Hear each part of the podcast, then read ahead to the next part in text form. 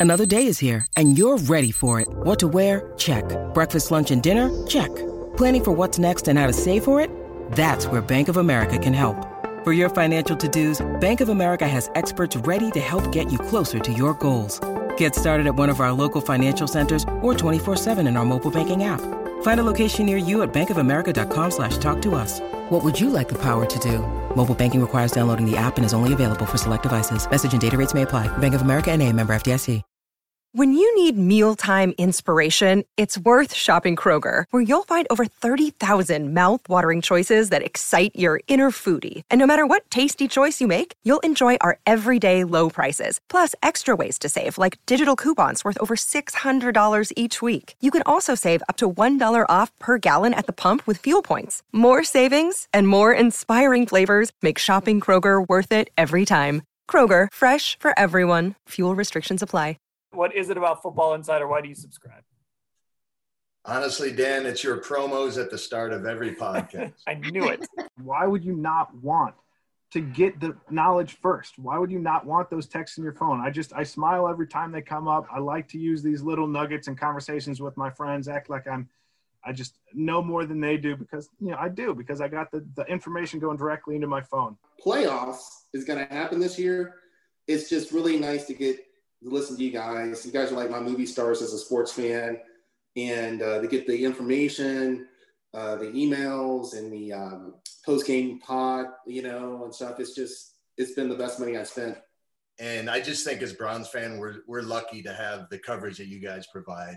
I don't think uh, the other teams in the league have this kind of coverage. I live in LA and I can guarantee the Rams and the Chargers don't have this kind of coverage, nor do they have the fan base that would appreciate it. I read cleveland.com every day for the sports. I read it more than the LA Times and you know, you keep me in touch with home. And having the depth of information that you all provide handed over to you is invaluable. And at the price that's being charged, it's I can't even begin to tell you how much I've enjoyed it. Here's a promo. Uh, if you want to sign up for Football Insider, go to cleveland.com slash Browns and hit the blue banner at the top of the page to get info and get involved in stuff like this.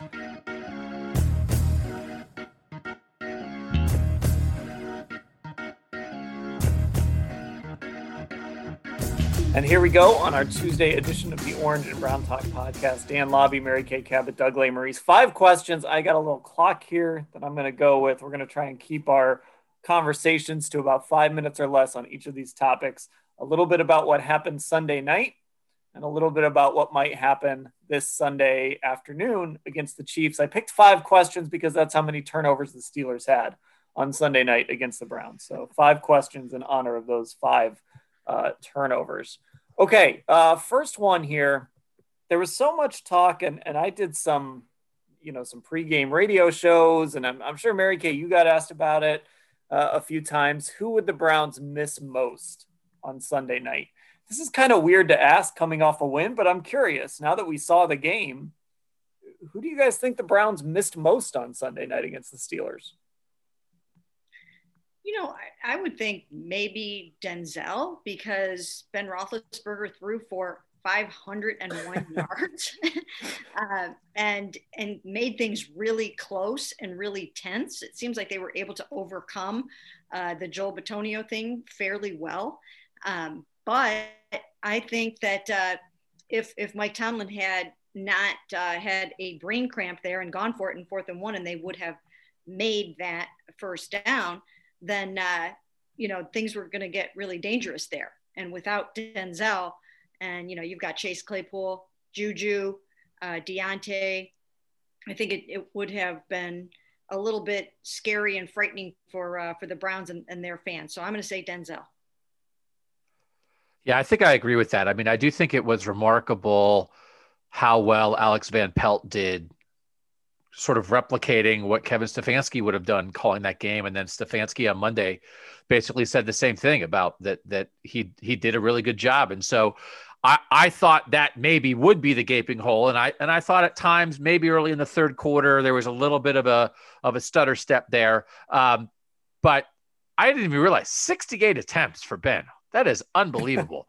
and we know the Steelers can't really run it, but I agree with Mary Kay. I mean, there's a, there's a version of that game where, you know, if they if the Browns don't get 14 points right off the bat, where people are pulling their hair out about how kind of easy it was for the Steelers to throw because yes, the Browns were playing off and yes, the Steelers were desperate and coming from behind, but I don't think that was all of it. That was also, I think, rather reflective of the Browns defense at times this year and how good that Pittsburgh pass offense is. So um, I think Denzel's return this week is through the roof, how important he is for this game, but that he was the guy you missed the most. Okay. Um, I, I don't know that I necessarily disagree. Can I make the case though for somebody else and see what you guys think? Sure. Can I make the case for Stefanski?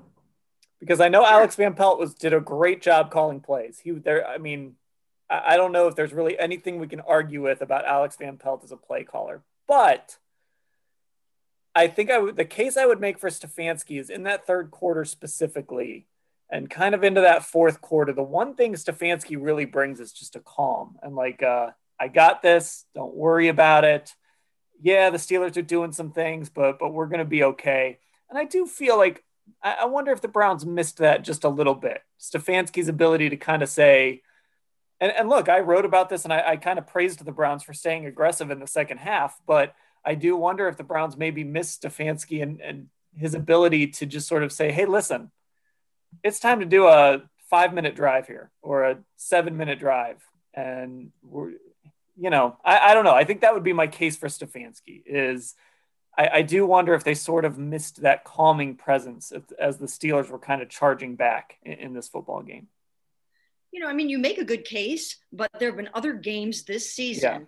where he's been on the sidelines and the other team has stormed back and made things really, really close, even the Jaguars and the Titans for sure. So this has happened even when he is there. And even though he does bring that that calming presence and he is their fearless leader and he's been amazing this year, uh, you know, I, I think there's a chance that the same thing could have happened even if he had been there based on the fact that we've seen it before and based on the fact that it's Ben and that trio of receivers and just the way that game was going. I agree with that. Mary Kay mentioned the Titans and the Jaguars. I was looking up the Colts game where the Browns were up 27 to 10 early in the third quarter and went interception, punt, punt, interception on their next four possessions as the Colts tried to come back. So, yeah, to that point, and that's the thing too. It's hard to hold a lead. There's parity in the league. You're playing good teams. You know, stuff happens. Teams come back. But uh, yeah, I think I think that might. I, the Steelers weren't going to completely fold uh, in that game. I think no matter who was on the sideline for the Browns. Okay, uh, let's move on to our next question. And this one is going to be uh, about the Steelers. So, Sunday night, the Browns finally beat the Steelers. Of course, it was a playoff game. We know how the Steelers have just tormented the Browns. Uh, but really, if you kind of look back now, all of a sudden, uh, there was the Duck Hodges game, right? The Browns lost that one. There was the disaster earlier this year against the Steelers, but we that almost had a positive effect on the Browns, kind of how they bounced up, bounced back from that.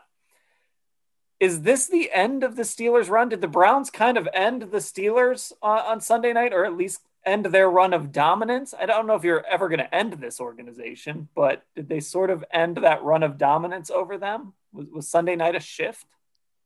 I, will jump in because there's something specific that I'm thinking about that I'm going to write about this week and and then Mary Kay knows the history of the Steelers much better than I do. I'm wondering if this is like when Jim Tressel and Ohio State beat Michigan in 2001 in Tressel's first year.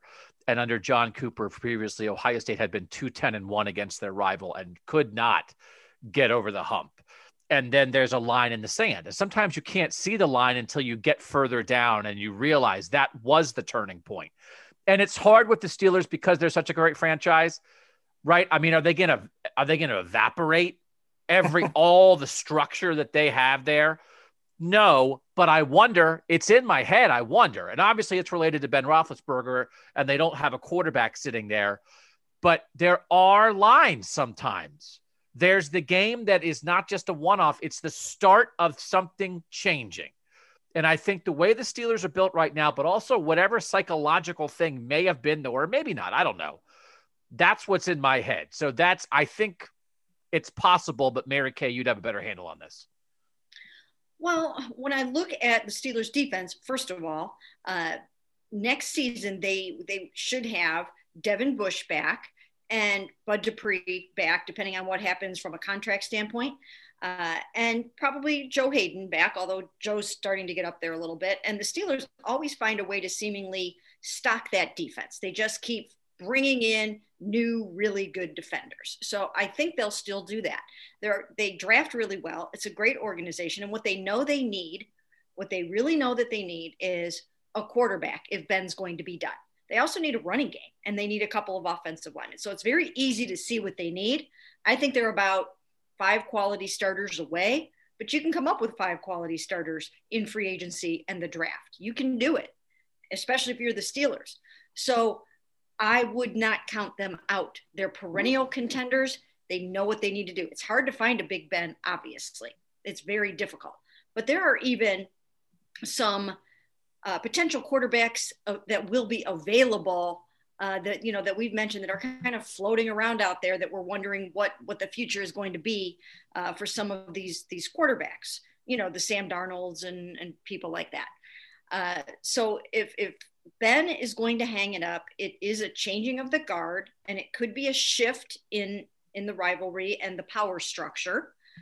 But it's the Steelers. It's the Steelers, and I don't think that you can just look at them and say, no, they're not going to have it anymore next year, and it's going to take them four years to rebuild. I, I think they could be back as soon as next year. I, I will say on the quarterback point, and Dan, I mean, other people have been talking about this. You look at the four AFC young AFC quarterbacks that are in the playoffs right now. You were tweeting about this, Dan. You look the at AFC, the, fact the AFC is stacked with young quarterbacks. It's all. if Trevor Lawrence goes to Jacksonville, if Justin Fields goes to the Jets, you see all the guys that are already here. Justin Herbert, they're all over the place. If the Steelers, Joe Burrow at Cincinnati, if the Steelers don't have one of those guys, yes, the Steelers are the Steelers, but just looking back really quickly at Steelers history, the Tommy Maddox, Bubby Brister um, Mark Malone Steelers are not the same as the Terry Bradshaw, Ben Roethlisberger Steelers. So you can find a yes, the Steelers are the Steelers, but you can find a period in there where they're, you know, they have bad years and they win nine or 10 or whatever, but they're not dominant. So it's the era. It's always true. It's even more true now than ever. There's not an obvious solution for them. Unless, I mean, how are they going to get their guy? Maybe they'll sign Dak Prescott. I don't know. Maybe they'll answer it overnight, but it's not a guarantee. And until you know what the answer is, even for a great organization, I think it, I think the question is there, and I think we all agree on that. It's just how quickly can they answer it. But the answer is not on the roster. The answer is not on the roster right now. Do you guys think after you after what you saw though last night? Do you think that's it for for Big Ben? I I, I mean, I, I, don't know how much, how, how many more times can he come back and just sling the ball around 68 times? You know, I, I don't know. I think it is. I think that, I think it feels like the people in Pittsburgh who watched it all year are now looking back at the 11 and 0 start and seeing the holes that were there in that start and all the things that he's done as well. But he's just the, the, the play at the beginning of the game where he sort of like almost can't bend over to pick up the ball after the wild snap. And it's like, where are we here? And I, I do, it does feel like I just reading, reading Steelers Twitter. I think a lot of Steelers fans are, are believing it's over. So yeah, I, I do think it's over there. It does. It, it seems like it. It certainly seems like it. But a game like that can also, and you know, maybe he'll retire, but a game like that can also get away from you very quickly just the same way that the Browns game got away from them when Minkah Fitzpatrick got the pick six on the on the first drive. Once it goes like that, it can snowball. It can get away from you. When I when you see some of the throws that he did end up making, it it makes me wonder if they beef up the offensive line a little bit and add in a running game to support him.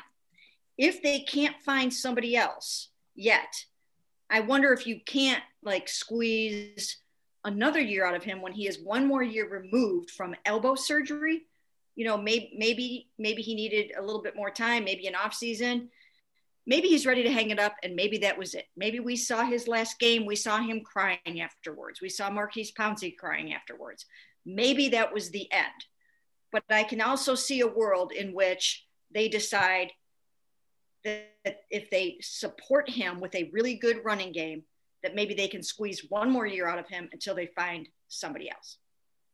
When you know the thing about Ben is he's not Tom Brady. You know he, he's not a guy that you know is, he's never struck me as a guy that wants to play till he's like 45 you know so uh, that's important to remember doug i think you gave everybody every browns fan a little heart attack there when you threw out the idea of maybe signing dak prescott because I'm sure Browns fans spent the entire weekend talking themselves out of any possibility the Steelers could trade for Deshaun Watson. But uh, that, that's certainly a possibility that should scare them. Going back to that kind of the original point of the question, the one thing I want to point out is, you know, I'm kind of with you guys. I don't think the Steelers necessarily end. I think they're just too good of an organization. They're never going to just go like four and 12, five years in a row. But I do think what we saw last night was one, the Browns seem to be. I mean, we're not talking about the Browns quarterback situation today. And the Browns were smarter than the Steelers last night, even with Kevin Stefanski not being there. You know, the, we talked all about that Mike Tomlin decision to punt on fourth down. Uh, we there there are clips going around Twitter of linebackers covering Jarvis Landry and how that's that's been a trend with the Steelers for years. Uh, there, there, was a clip of Keenan Allen getting covered by a linebacker, and then it was almost the exact same play as what ha- played to Jarvis yesterday. The Browns are kind of they've eclipsed the Steelers in some ways from an analytics perspective, I think, and just you know the way they approach the game. So at, at least we can say the Browns belong in the same sentence as the Steelers now. Mm-hmm. I just to reinforce the point, the end of the Chuck Noll era when they didn't have a quarterback, they made the playoff once in seven years. When they when before they got Ben, when when Cowher came in, but before they got Ben, they'd only made the playoffs two out of six years before they got Roethlisberger. So like, I I agree. Yes, they are a great organization. They hit lulls too and they often hit lulls when they don't have a quarterback. Now, Neil O'Donnell was their quarterback for a while and they won with him, but that was still a steadying force. They've got to solve it. Like, I don't know. And, and honestly, I don't think they'll be terrible forever. I mean, if Ben doesn't come back, maybe you play Mason Rudolph next year and go three and 13 and get a pick. Because how else are you going to answer this? Right. I mean, like, how do we see, how do teams find quarterbacks these days? Often you got to kind of get bad or make a huge move to trade up and get somebody because again, Dan, you just you just threw another. Deshaun Watson's in the AFC too. I mean, really, there's yeah. only 16 teams in the AFC, and like 11 of them by next year are going to have really good young quarterbacks, and the Steelers are not one of them. And, you, and another way to do it is you rehabilitate a guy that you think has potential, like a Ryan Tannehill, and you find him somewhere else, and you see in him uh, some really great qualities and you bring him to your place and you make something out of him. And I think there are a few quarterbacks floating around out there like that. Uh, there's not a lot. It's not easy. I mean, it's really, really hard to find your quarterback. But there's a renaissance going on right now, as you guys have mentioned, in quarterbacks. And a lot of it has to do with the dual threat quarterback that, that is uh, in vogue right now. It's not going anywhere. And, and I think that uh, the Steelers will probably somehow try to jump on that bandwagon and find themselves a quarterback like that. Yeah, before we move on, just here's who I here's what I tweeted out earlier. You got Josh Allen, Lamar Jackson, Patrick Mahomes, and Baker Mayfield all playing this weekend. By the way, Baker Mayfield is the oldest of that group, and he's 25. Uh, Trevor Lawrence most likely headed to Jacksonville. Deshaun Watson currently in Houston. There's, I think everybody wants him to end up in Miami, maybe except Browns fans. Uh, Joe Burrow and Justin Herbert had great rookie years. Justin Fields, like you mentioned, Doug, could be headed to the Jets. Um, you know, on a weekend when Tom Brady and Drew Brees and Aaron Rodgers are all going to be playing the NFC, there's like this young quarterback renaissance happening in the AFC right now. Okay, uh, next question here. Let's talk about the Browns and the Chiefs. And this is something that we're going to be comparing and contrasting throughout the week. How close are the Browns to the Chiefs? Mahomes is so good. Mahomes is so That's, good. I know. As as well as Baker has played, Mahomes is so good. It there's a part of you that almost feels crazy trying to make a comparison. Because unless Baker starts throwing 40 yard touchdown passes behind his back, it's like, well, no, they're not close. And that's not a shot at Baker, but it's like you have a whatever, what's Patrick Mahomes, 25? And and he looks like he is as talented as any quarterback that has played in this league. Mm-hmm and they have a great structure in place. So, that, what is everything? I mean, we're talking structure and quarterback, structure and quarterback, structure and quarterback. They've got it. Andy Reid's not going anywhere, and Patrick Mahomes isn't going anywhere. So, it's almost like, can we set that aside? It's like, other than the fact that they might have the best quarterback of all time, how close are the Browns? Then I think they're kind of close, right? I mean, you're getting in range a little bit because the Chiefs aren't great defensively, the Browns aren't great defensively. You know, the, the Chiefs have playmakers, but the Browns have playmakers. So I think you're getting in range, but man, I don't know. Mahomes, man. Right. So here's yeah. here's why I like this question. Because like you said, Mahomes is like on a whole different level than any other quarterback in the NFL. There's a reason that he made half a billion dollars on his contract extension or is slated to make half a billion dollars. Um, when you look at the offensive lines, right? That goes to the Browns. You look at the running backs, that goes to the Browns. I think if you looked at the collection of receivers and maybe you threw the tight ends into that mix, you'd have to go with the Chiefs because you got Tyreek Hill, Travis Kelce, Um, I think there's more weapons in that in that Chiefs receiving corps, especially when you throw the tight ends into that mix. But when you do take Mahomes out of the equation, it actually, especially on offense, it isn't as far off as, as some people might think when you initially ask that question. You know, I, I think a lot of it, uh, the only reason why you could even talk about them being close is because of the excellent coaching staff of the Cleveland Browns and their ability to scheme it up and to game plan against these teams. You've got a, you've got one of the best offensive line coaches in the NFL that is creating amazing run plays, okay? So you're getting some unbelievable stuff from Bill Callahan. You're getting amazing stuff from Chad O'Shea. I mean, he's got Donovan Peoples Jones, a six round pick, playing really, really well this year. Okay. Um, and then uh, Alex Van Pelt, extremely impressed with Alex Van Pelt and what he's been able to do with Baker Mayfield. So when you put Stefanski, Van Pelt, Callahan, O'Shea, Stump Mitchell, all these guys together, they're they're going to scheme it up really well. I mean, they are deadly in the red zone. You get these guys into the 20 and they're going to score touchdowns. I mean, that is what they're going to do. And that's why they can stay close.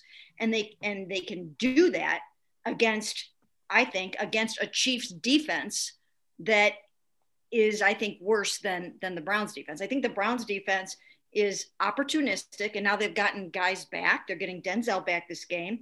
Ronnie Harrison is back. Um, and, and, you know, it's just a scrappy defense. I don't think they're as bad uh, as it might seem once they have Denzel back uh, and once they have Kevin Johnson back. I mean, suddenly you have a, a pretty decent secondary for this game, which you're going to need, obviously. So I actually think when you add it all up, the Browns offense still can put up a ton of points on the Chiefs. I think they can. Now, that doesn't take away from the fact that Patrick Mahomes is up here and Baker's here. But... Her hands are about a foot apart. Sorry about that. Sorry about that.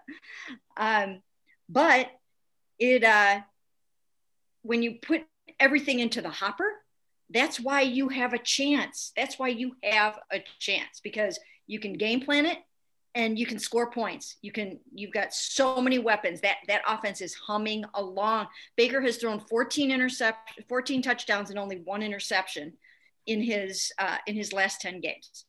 And this defense, I don't think, is even as good as supposedly the Steelers defense was supposed to be, although they didn't seem to really show up yesterday.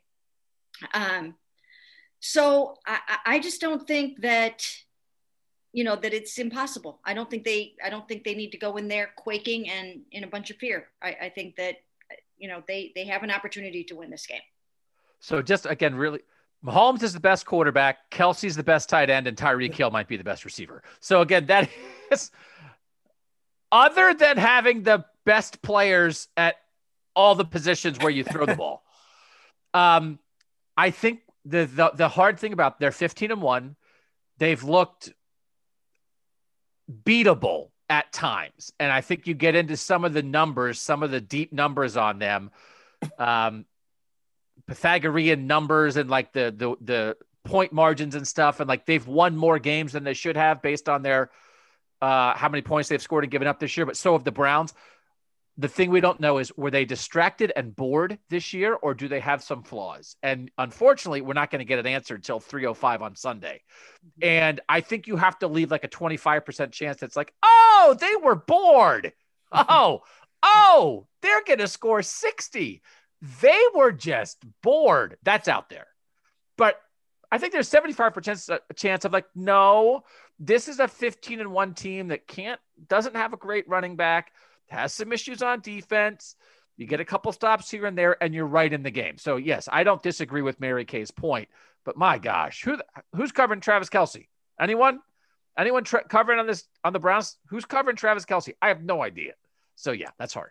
Yeah, just just uh, a point of they're they're 14 and 2 but they should be 15 and 1 because oh, they played their backups. They played their backups week 17 and their their one loss by the way was to the raiders and they ended up avenging that loss. The thing about this kansas city team is i always go back to that miami game where i watched them play the worst like first half of football. Not not even a full first half but mahomes throws those three interceptions. They look awful. And then they just kind of decide hey we're gonna we're gonna score 30 points here. We're done we, we just mm-hmm. played terrible football. Now we're going to put 30 on the board uh, and see if you guys can keep up. Okay, so that brings us to our. I, am actually going to cut a question here. This brings us to our last question because this is a, a similar, a similar question.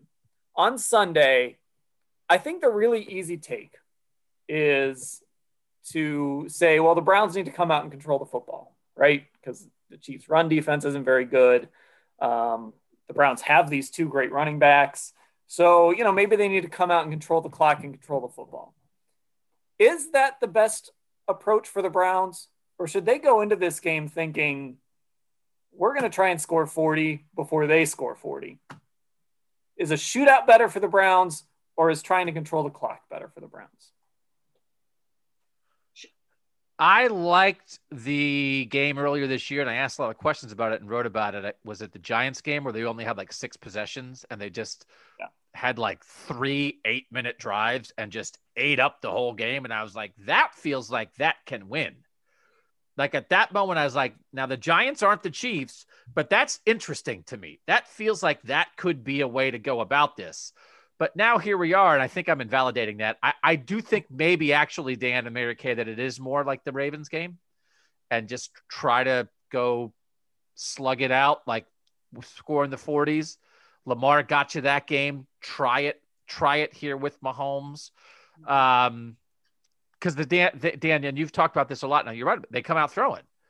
So the Browns come out and throw. So like, are they gonna and that's how they operate. Are they going to come out and just like run, run, run and grind out the clock? It's like I don't know. I think you got to try to try to do it because you're not you're not going to stop them. It's reminding me a lot. I, I'm I'm doing this whole thing. I'm trying to keep a running diary of these 30 hours between the Browns game and the Ohio State Alabama game on Monday night here. And in thinking about the Chiefs and thinking, I think a lot about Alabama and like what I think Ohio State's going to try to do against Alabama. And it will have happened by the time you guys hear this. I don't know how Ohio State stops Alabama. So try to score 50. I don't know how the Browns stop the Chiefs. So try to score 50. Yeah, I, I think the Browns have gotten to the point uh, with their offense. I think they have it humming along now uh, to the point where I think they feel like they can get into a shootout with anybody and they can score on anybody, especially if you have some weaknesses on your defense. And sometimes they make it look like child's play. And again, like I said, if you can get into the into the red zone, and even just in talking to Case Keenum the other day when I interviewed him about Baker Mayfield, he he was saying Baker is built for the red zone. His skill set is 100% built for inside the 20 scoring. And they are dynamite in the red zone. And I think that they they are going to take it to or try to take it to the Chiefs.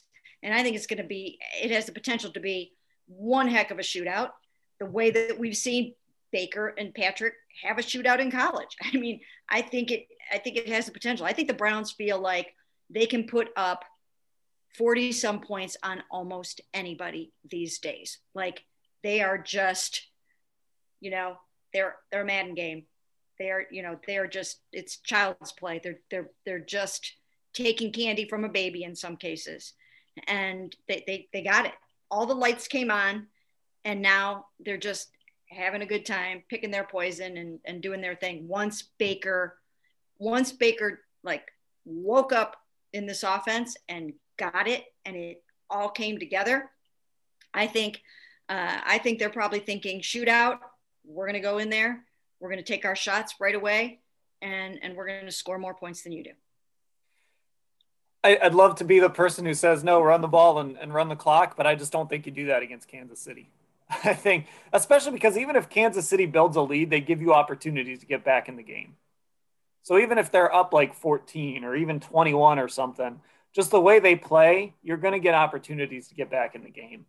And I think this is one of those weird games where it might be a shootout, but then it might come down to who makes the defensive play at the right time. So is it Myles Garrett or Denzel Ward who makes the play? or is it Frank Clark or Chris Jones or, or Tyrann Mathieu who makes the play? You know, that, that this could be one of those games where it's 45 40 and the play we're talking about is a Myles Garrett strip sack or uh, Chris Jones bats a ball in the air and, and it gets picked off, something like that. Uh, but I, I think it's, I think kind of trying to play keep away too much with the Chiefs. I think you do try to control the ball a little bit, but I, they can score so fast. And we've seen the Browns can do the same thing. I don't know. It, might be just kind of a race to, to 40 or, or even 50. The NFL's got to love that idea. And I don't think, I don't think any of us mean to imply that throwing it is a shootout for the Browns and running it is grinding it no, out because no. as we've said, the Browns are explosive in the run game. Like the Browns formula for a shootout is like 30 yard Nick Chubb runs, mm-hmm. right? So, and, and that's even the thing that we've talked about is like they aren't, they've put games away in the fourth quarter, but they're not like always uh I mean, when their run game's working, it's it's popping bigger plays than their pass game is because they don't have a guy, they don't have a Tyreek Hill. You know, uh, their their Tyreek Hill's been out for the second half of the season, so it is. I mean, it's like Dan. It's almost like you're saying. It's like I don't even know. Like they actually probably have a better chance to grind it out in the pass game. It's like their run game's explosive. If they want to dink and dunk, and have Baker do little five yard things to Austin Hooper all the way down the field. That might work. But um, yeah, I think I think this offense has come together in a way that it's Patrick Mahomes, by the way. I mean, we just have to every time we have a conversation about like, hey, anything could happen. I'm just gonna scream Patrick Mahomes because we can't forget about that guy. But Mary Kay, I think your point is right. I they believe they have a shot to score with anybody. Well, and because if you look at the Browns right now, um, I mean, there are some hot offenses in, in the AFC. There are hot offenses. The Bills are a hot offense. The Ravens are, are a hot offense. Um, but the Browns are right, right up there. They are right up there as one of the hottest, most explosive, most dangerous offenses in the NFL right now. And they peaked at the right time. I mean, they really peaked absolutely at the right time. And here's the key this defense, say what you will about it, but they are so geared. And I've I even watched this in their in their warm-ups and in their individual drills. They are so geared toward I've never seen another coaching staff or a team that emphasizes taking the ball away as much as this one does. They they live it, they breathe it, they walk it, and they do it. They are about the takeaway. And I don't know, I don't know yet if Kansas City is going to give the ball up, but that's what these guys do. And when you have that on your side, plus that explosive of an offense, then I do think that they have a ch- chance and not just a, you know, not just a, oh, you know, one in a million chance. I think they can kind of hang with with the Chiefs. And I know that might sound crazy to you, but I, I'm going all the way back to talking about this a month ago. I just feel like if there is a team that can kind of give the Chiefs a little bit of hell, I think it's the Browns. We have been building to this for, like you said, Mary Kay, about a month, and I cannot wait because I know I knew a month ago this was going to happen. I cannot wait till we get to our picks pod that we record on Thursday night, and you pull the trigger and pick the Browns to win this game. Which, by the way, doesn't sound as completely crazy as I might have said a month ago, just because of what we've seen from the Browns offensively. But I'm, we've been building for this. Right. Absolutely. And you know what else? Who wants? I mean, who wants it more? The Browns have a really strong, and I knew that they were going to go into Pittsburgh and beat Pittsburgh by Saturday. There was no doubt in my mind that they were going to win that game because after listening to these guys and talking to each one of them throughout the week and just hearing what they were saying, even Baker saying something like, Oh, missing practice, I mean, canceling practice on Wednesday and Thursday won't have an impact on us. I mean, they were so over the moon confident. And then, of course, Juju uh, pushed them over the top. But just emotionally and from a confidence standpoint, there's something very, very special about this team and the way they feel about themselves. Not to dispute that, but the Steelers also snapped the ball over their quarterback's head and Ben threw it right to a, a Brown, like on the second series. So, like, the, the one thing is, I don't think Kansas City won't do that. So they're going to have to, it's going to be hard. The thing that would scare you, I think, in any of these games, because just the Browns are new to this, is if you get in a hole right? I mean, if you get in a hole, right. if Mahomes comes out and if the if the if the Browns were up fourteen nothing before you blinked your eye against the Steelers, if right. the Chiefs go up fourteen nothing before you blink your eye, and it's not even that the Browns just because the Browns punt a couple times, right? right? That's tough. That's tough. And um, but if you can hang around for a while, I think I think absolutely they can and they, they can hang around. This is a very important point to remember. No home field advantage at Arrowhead there's fans there. They've been allowing fans all year, but it's not right. It's not the arrowhead of of you know what we expect in January at Arrowhead Stadium when the decibel somebody's out there with a little decibel meter and yeah, um, it's 10 degrees and people have been tailgating since three in the morning. Um, so you know that that plays into the Browns' hands as well that, that they don't have to deal um, with, with all of that. Also, yeah. okay, there we go. Uh, that'll do it for this edition of the Orange and Brown Talk podcast. Uh, make sure you're subscribed wherever you get your podcasts. And of course, check out Football Insider. We've been doing lots of good stuff, especially with our texters. Um, so make sure you check that out at cleveland.com slash Browns. Click on the blue banner at the top of the page for more info on that. So for Mary Kay and Doug, I'm Dan. Thanks for listening, everybody.